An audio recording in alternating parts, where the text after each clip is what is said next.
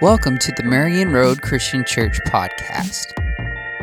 Marion Road exists to glorify God through worship, sharing the good news, making and developing disciples, and serving others. It is not always good in preaching to assume things about your audience, but I, I, think I'm on pretty safe ground this morning to assume that if you're joining us for worship today, you are probably celebrating Christmas at some point today or tomorrow or in that surrounding time. Maybe you have already, maybe you will today, later today, or tomorrow, or sometime over the course of the next few days. Uh, maybe you have kids in your home or in your life. They've been counting down the days for quite some time now, and they are anxiously waiting for me to wrap things up so they can get home and get to the presents. We've waited all year, and now here we are on Christmas Eve. We're right on the cusp of all of the celebrations. It's an exciting time, and it should be. And yet, for all the excitement, we also know if you've gone through any celebration of Christmas before that sooner or later those celebrations will end. Uh, at some point, the presents will all be opened. We'll be left to clean up the wrapping paper, put the leftovers in the fridge, and figure out how to get the kids' toys out of those complicated packages that you need an engineering degree to open up. It won't be much longer after that where the adults will have to go back to work. The kids will have to head back to school, unfortunately. For all the excitement Christmas brings, it also comes to an end every year. And so, what are we left with after Christmas? What comes next? I suppose the simplest answer is to say that after December 25th comes December 26th. In terms of holidays, we'll go from celebrating Christmas this week to celebrating the new year next week. But what are we left with after celebrating Christmas? Does life just go back to normal, or, or does Christmas bring us something more? We've spent this Christmas season as a church digging into the theological truth of the incarnation by reflecting on a passage of Scripture from Philippians 2, verses 5 to 11. And each week we've been reading this passage together. And so if you would join me, let's do that now, and then I'll summarize where we've been so far over the past month. Let's read. In your relationships with one another, have the same mindset as Christ Jesus who, being in very nature God, did not consider equality with God something to be used to his own advantage. Rather, he made himself nothing by taking the very nature of a servant, being made in human likeness. And being found in appearance as a man, he humbled himself by becoming obedient to death, even death on a cross. Therefore, God exalted him to the highest place and gave him the name that is above every name.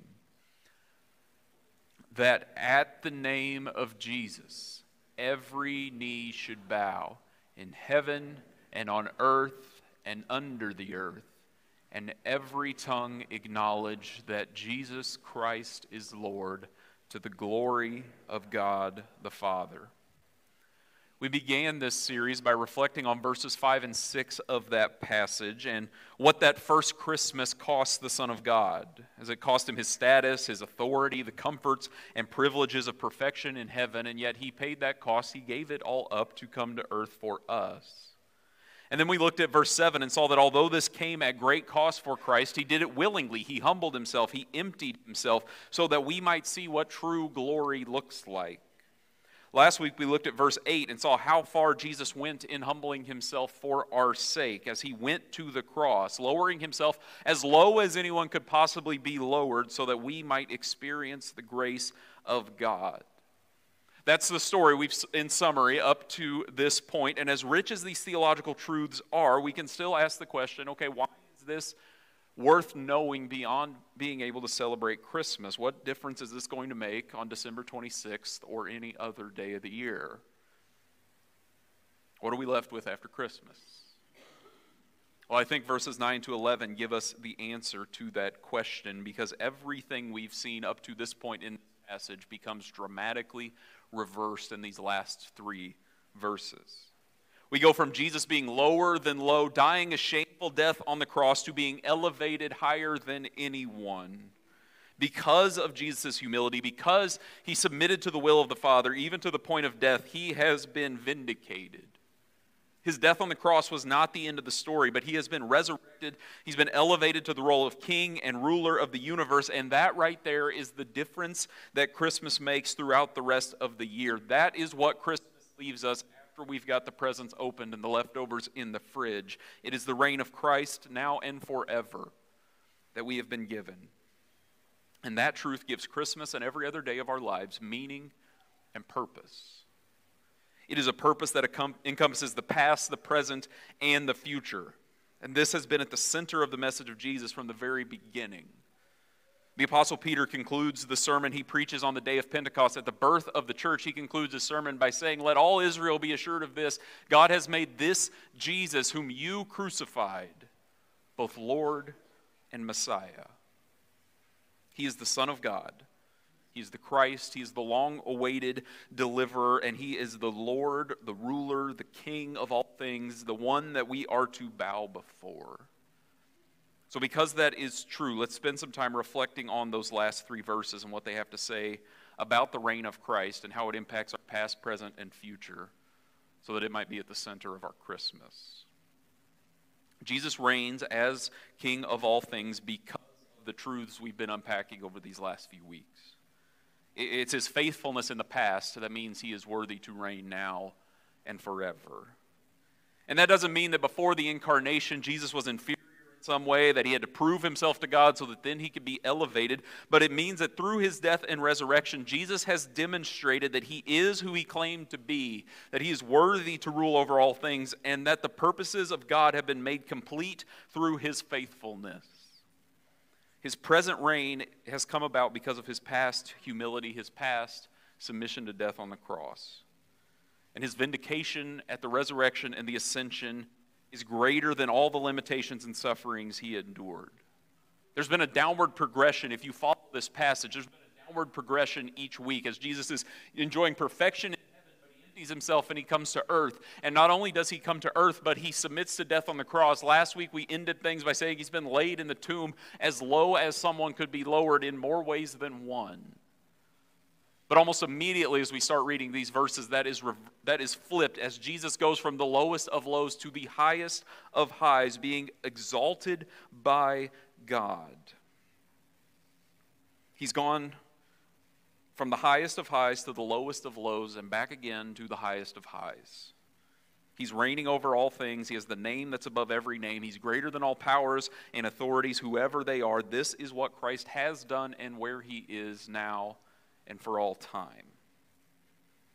He's done all this so that by taking on death, he might defeat it from the inside out. Change and transformation can come in all sorts of ways, but entering into the experience yourself is what can bring about the deepest impact. There's an old preacher story that, if I'm being honest, is probably not true, but I think it makes the point pretty well if you will indulge me. The story goes that there was a, a grandpa who stopped by his daughter's house because he wanted to see his grandson. And he walks in the door and he doesn't see his daughter anywhere, but he can hear his grandson. So he goes to his room, and his, his grandson is in his playpen. And so he picks him up, sets him out down amongst his toys, and the two of them begin playing together. And after a few minutes of this, the daughter comes in, the boy's mother, and she sees it, and she says, Dad, you've got to put him back in the playpen. He's been a bad boy this morning. He's being disciplined, so he needs to stay in his playpen. And so the grandpa puts boy back in the playpen. Of course, he immediately starts to cry because who doesn't prefer toys over a playpen in isolation. And the grandfather is, is heartbroken by this. He wants, to, he wants to make his grandson happy, but he also has to respect the authority of his daughter as the mother, and so she leaves. The grandfather's left there. The mother goes back to what she's been doing, and after a few minutes, she notices that her son has stopped crying. So she goes up the stairs. She comes around the corner, fully expecting to have to lay into her dad again. Dad, I told you to leave him in the playpen. And she enters the room, and her father, the boy's grandfather, has climbed into the playpen with her grandson. He could not do anything about the boy's punishment, but he could enter into it with him. And by experiencing it alongside him, they could both have the joy of relationship with one another. And that might not be a perfect illustration, but I think it gets at something pretty powerful about God coming to earth for us and becoming incarnate in Jesus. We were trapped in sin and death because of our rebellion against God. There was nothing that we could do to fix that situation. We had distanced ourselves from God, and there was no bridging that we were going to be able to do on our own. And yet, God came near. When He could have abandoned us, He did not. He entered into our experience. He was born in Bethlehem. He grew up as the son of Joseph and Mary. He lived on this earth. He taught, he healed, he was arrested, he died, he rose from the dead, he ascended into heaven so that by entering into our broken world, that brokenness might be undone. He entered into death so that death might be defeated forever. He's done all this so that we might be right that he might be rightfully crowned as the king and the ruler of all things. And because he did that in the past, he reigns in the present. His name is above every name. He is present tense, the resurrected Son of God, reigning in heaven, and all names, powers, and authorities are below him. Whatever titles you or anyone else might have, the titles of Jesus, Jesus' name is greater. His name is greater than any athlete, it's greater than any politician, it's greater than any CEO, it's greater than any celebrity, it's greater than any musician. His name is above every name now and forever. His name is the one around which all of world history turns. History is not up to the whims of whatever nation happens to have the biggest military at any given time. History is not nav- dictated by whoever's in control of the media.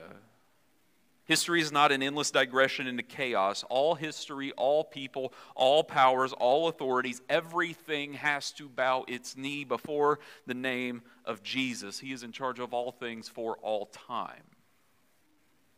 because that is who Jesus is, he is the only one who is worthy of saving us completely. Many scholars will point out that these verses, the last few verses of this passage, sound a lot like Isaiah 45. And in case you don't know, Isaiah 45 is a chapter where God proclaims that He's the one true God.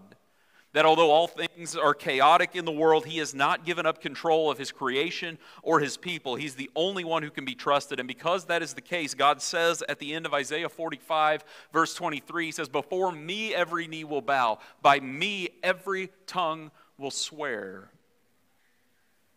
Because he's the one true God, he's the only one who should be trusted, the only one who could save us. He's the only one in control. He is the one everyone bows before. And Paul picks up that language right here when he's speaking about Jesus to show us he's the only one who can save us. He's the one true God. He is the only one who can bring us everything we need. He is ruling over all creation, and that is the best news we could ever receive. He is a king, and he is not a detached one. He knows exactly what we need. He knows what we go through because he became incarnate and lived among us. When you are going through difficulty, someone who understands, who can sympathize with you, but they can't do anything about your situation only brings you so much comfort. When you're going through something difficult and someone can help you, but they choose not to, that is, that is a painful thing to endure. What you need when you are going through difficulty is someone who fully understands what you are experiencing and is fully able to do something about it. And when we look at our King Jesus, that is what we have. He understands what we need, and He's powerful enough to heal us. He has come to us as a baby so that He might redeem every part of our lives and every part of our world. The one who emptied Himself, the one who was born as a baby to Joseph and Mary, is now the King of the universe. He's conquered every enemy that has ever waged war against God and his people, and therefore we can trust in him as our good and gracious king who will always provide for us. As one says, the one who was completely obedient is now to be completely obeyed. His humility and obedience to God is what demonstrates his qualifications to be our good and gracious king now and forever. And therefore we can trust him. When we talk about bowing our knee before King Jesus, we are not cowering in fear before a ruthless dictator. We're pledging our allegiance to the one true King who has promised to never leave us or forsake us, to always give us what we need. He will reign now and forever, and therefore we can trust him during our Christmas and every other time as well. And we can have that confidence because the story does not end here. These verses have an eye on the future. Yes, it is absolutely true. Jesus is presently reigning over all things, but that reign has not yet been made complete. There will come a day when he will return to make all things new. There will come a day when the picture Paul paints in these verses will be made complete. Jesus will return to this earth as a groom coming for the bride of his people. And when that day comes, there will no longer be any doubt that he is who he claimed to be. All people, no matter what they did with Jesus in this life, whether they accepted him or rejected him, will come to know that he is who he says he is and all, part, all people, all parts of creation will bow their knee before the one true God and King to the glory of God the Father. And this is the day we look forward to. Uh, it's not a day we look forward to because we're rubbing our hands together, counting down the minutes for when all the people we don't like get what they have coming to them. It's a day we look forward to because, because our King will come to save us completely and bring us home. We long for that day because suffering will be no more. We long for that day because injustice will be gone. We long for that day because then there will be no more empty seats at Christmas dinners. We long for that day when there will be no more brokenness or pain. We long for that day when God will make all things new as He intended for them to be. That's the hope we have for the future because Jesus reigns now and forever. And that is the truth that is at the heart of Christmas. The truth of Christmas is not just something to make us feel a little better, to get us through the doldrums of winter until spring comes. It's a truth that transforms all things for all time if we will allow it. It is our rock. It is our firm foundation. It is peace in the midst of chaos. It is hope in the midst of despair. It is joy no matter the circumstances. It tells us beyond the shadow of a doubt that God loves us, that because the purposes of God required his Son to come to earth, to humble himself, to give up himself completely so that we might be made new. And so that is what we are left with after Christmas. We are left with the reign of our King Jesus. That is our comfort. Whatever we deal with, whatever we endure, Christmas tells us Jesus is enough. That He is with us, that He is for us, that He will not leave us, that He will not give up His throne, nor will anyone remove Him from it. He reigns in heaven now and for all time, and therefore we have hope. Christmas is a time of year when we usually assume everyone is in a good mood. And I hope for you and the people you'll be celebrating Christmas with that that is the case. And yet, I've also lived in the world long enough to know that, that Christmas may be a time of year where things appear joyful, where we feel like we have to act like things are joyful, and yet that is not the case inside. There can be times of year where we feel like we have to put on a mask, we have to pretend that things are okay when they are not. For whatever reason it might be, Christmas can come to us with good and bad mixed together. And if I can be completely honest, we are feeling that within our own house this year. There's joy, there's anticipation. Whitney's due date is getting closer. We've officially entered the stage of pregnancy where anytime she makes any sudden sounds, I get nervous that I'm going to have to jump in the car and go to the hospital. That might say more about me than Whitney, but I'm not sure. And there's a lot of excitement with that. And yet, because of that, Christmas also looks pretty different for us this year. And there's sadness with that as well. Part of it's because we're not able to travel, but as many of you also know, we lost my grandmother back last summer. And I could be wrong when I say this, but as best, my family will watch this later and correct me if I am, but as best as I can remember, this will be the first Christmas of my life that will not involve a trip to my grandparents at any point. And I don't know what your Christmas celebrations will look like this year. I don't know if the past week or the past year has been good or bad, if you are bringing joy, sadness, or something else completely into this Christmas. But I can tell you that Christ reigns now and forever in your circumstances and everywhere else. He reigns in good times and bad times, and so we can celebrate. We can celebrate no matter what. We can celebrate when things are good because Scripture tells us that every good and perfect gift comes from God above who loves us and cares for us and desires us to have life with Him. And we can celebrate when things are bad because we know God has not forgotten us. We can know again, as Scripture says, that in all things God works for the good of those who love Him because Jesus has come into this world, sin and death do not have the last word. Suffering does not have the last word. Our shame doesn't have the last word. Brokenness does not have the last word. The healing of Jesus that is available because he has died and risen again is what wins the day. The reign of our King Jesus is what is most important, regardless of what is right in front of us on any given day. It's greater than anything else we'll encounter in this life because Jesus reigns now and forever. Because that is the case, it is appropriate for worship to be a part of our Christmas celebrations. And we hope that that is the case for you this morning, that this be a meaningful focal point of your Christmas celebrations, but that you will also carry that into the rest of your celebrations, whatever that looked like, looks like. Like we've mentioned over the last few weeks, when you leave worship today out at the Welcome Center, there's going to be some, there's a sign up and some guides for you to take home with you to have your own Christmas worship service with your family whenever it fits within your Christmas celebrations. And on that sheet of paper, you'll find a few songs. You'll find a QR code for music and lyrics in case your household doesn't want to sing a cappella. You'll find some passages of Scripture. You'll find some questions that you can discuss with your kids. And you'll find some things that you can pray about as well. And our hope is that even though we will all be scattered in different locations tonight and over the next few days, that we will all have this guide to focus us in the same direction on who Jesus is, on his purpose for coming into this world, and the hope that we have because he is the King of the universe now and for all time. And yet, these truths extend far beyond taking some time to worship this morning or this evening or tomorrow or whenever it will be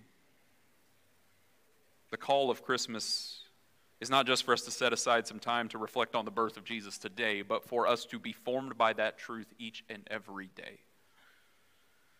This passage is not a call to reflect on who Jesus is and what he has done. It's a reminder of the life that's available to us if we follow his example. This passage is not really asking us if we have made Jesus Lord of our life, although that's not a bad question to ask. I think this passage is showing us that Jesus is already Lord of our life because he's Lord of all creation. And because that is true, because Jesus is reigning over all things, because he is the Lord of all, this passage is not asking us, How do you feel about Jesus? It's asking us, How are you living in light of the fact that Jesus already reigns over all things? This passage calls us to be formed by the Lordship of Christ over all creation in our own lives. We're called to be humble as Christ is humble. We're called to serve as Christ has served. We're called to live in light of the fact that the one true King of the world has died and risen again for us. Christmas does not call us to just repeat the same old story, sing the same old songs, gather with the same people, eat the same meals, open some presents, and move on. We're called to be transformed by the God who came to us in humility who came to serve us. We're called to love as he has loved us. We're called to serve as he has served us. We're called to empty ourselves as he has emptied himself. And as we do that, we are promised, as Paul says at the end of this verse, that God will be glorified as he deserves. He's the only one worthy of our praise. He's the only one who can save us, the only one who can redeem us, the only one who can deliver us, the only one who should be at the center of our celebrations because he is the one that will bring us into the life we've been created for. And that transforming truth is not just for Christmas, it's not just for people who have everything figured out. Jesus reigns now and forever. He reigns because of his faithfulness in the past, he reigns in the present, and he will reign for all time. And that means that when we bow our knee before him, we are redeemed past, present, and future as well. The fact that Jesus reigns now and forever means that no matter what is in our past, it is not the end of the story. if there's shame from people you have hurt or people that have hurt you, if there are scars that color your day to day, if there's skeletons in the closet, if there are broken relationships, whatever it might be, the past is not the end of the story because the reign of Jesus means that he is working to make all things new, including you and me. And that doesn't mean that your past experiences are all good things and you need to look at them that way. But it means that God desires to redeem all things and all things includes you. And he desires to redeem you into life with him because Jesus has come into this world to bring you that life. And because Jesus reigns, we can have confidence that our present has meaning. If life feels like a waiting room, if stress is overwhelming, no matter what it might be, the obstacles are not insurmountable. If the new year seems unsure, if life just feels like a waiting room, is not done working. He is near because Jesus is reigning over all things. He will not leave you in darkness and uncertainty. He will guide you into his presence. He will bless you and keep you and bring you into life with him. And so trust in him and his presence, seek his face and his guidance, experience life with him so that you can be confident as he leads you forward that he will deliver you into life. And because Jesus reigns, we can know that our future is secure. There is meaning and an end to life on this earth. The end is not despair, the end is restoration of all things under the reign of our perfect God.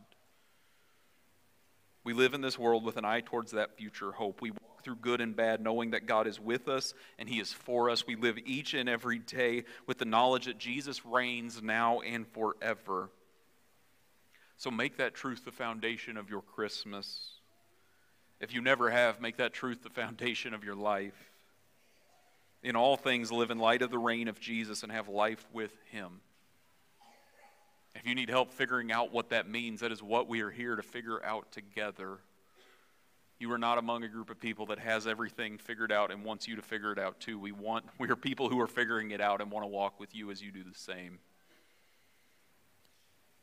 So don't walk out of here, don't celebrate Christmas without knowing the reign of Jesus and allowing it to transform your life. Let's pray.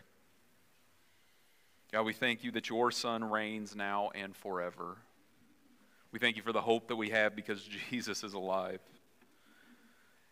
So, as we go in all our different directions, as we have so many different things vying for our attention and our time today and, and beyond, God, we pray that you would make yourself known in and among us, that you would be the center, the firm foundation of our Christmas celebrations. We pray that you would be glorified, God, in and through us, that your reign might be made apparent. God, we pray that as you told us to pray, that your kingdom would come on earth as it is in heaven, that in all things you might receive the glory. We ask all this in your Son's name. Amen. We hope that you were encouraged and challenged by this message given by our own senior pastor, Monte French.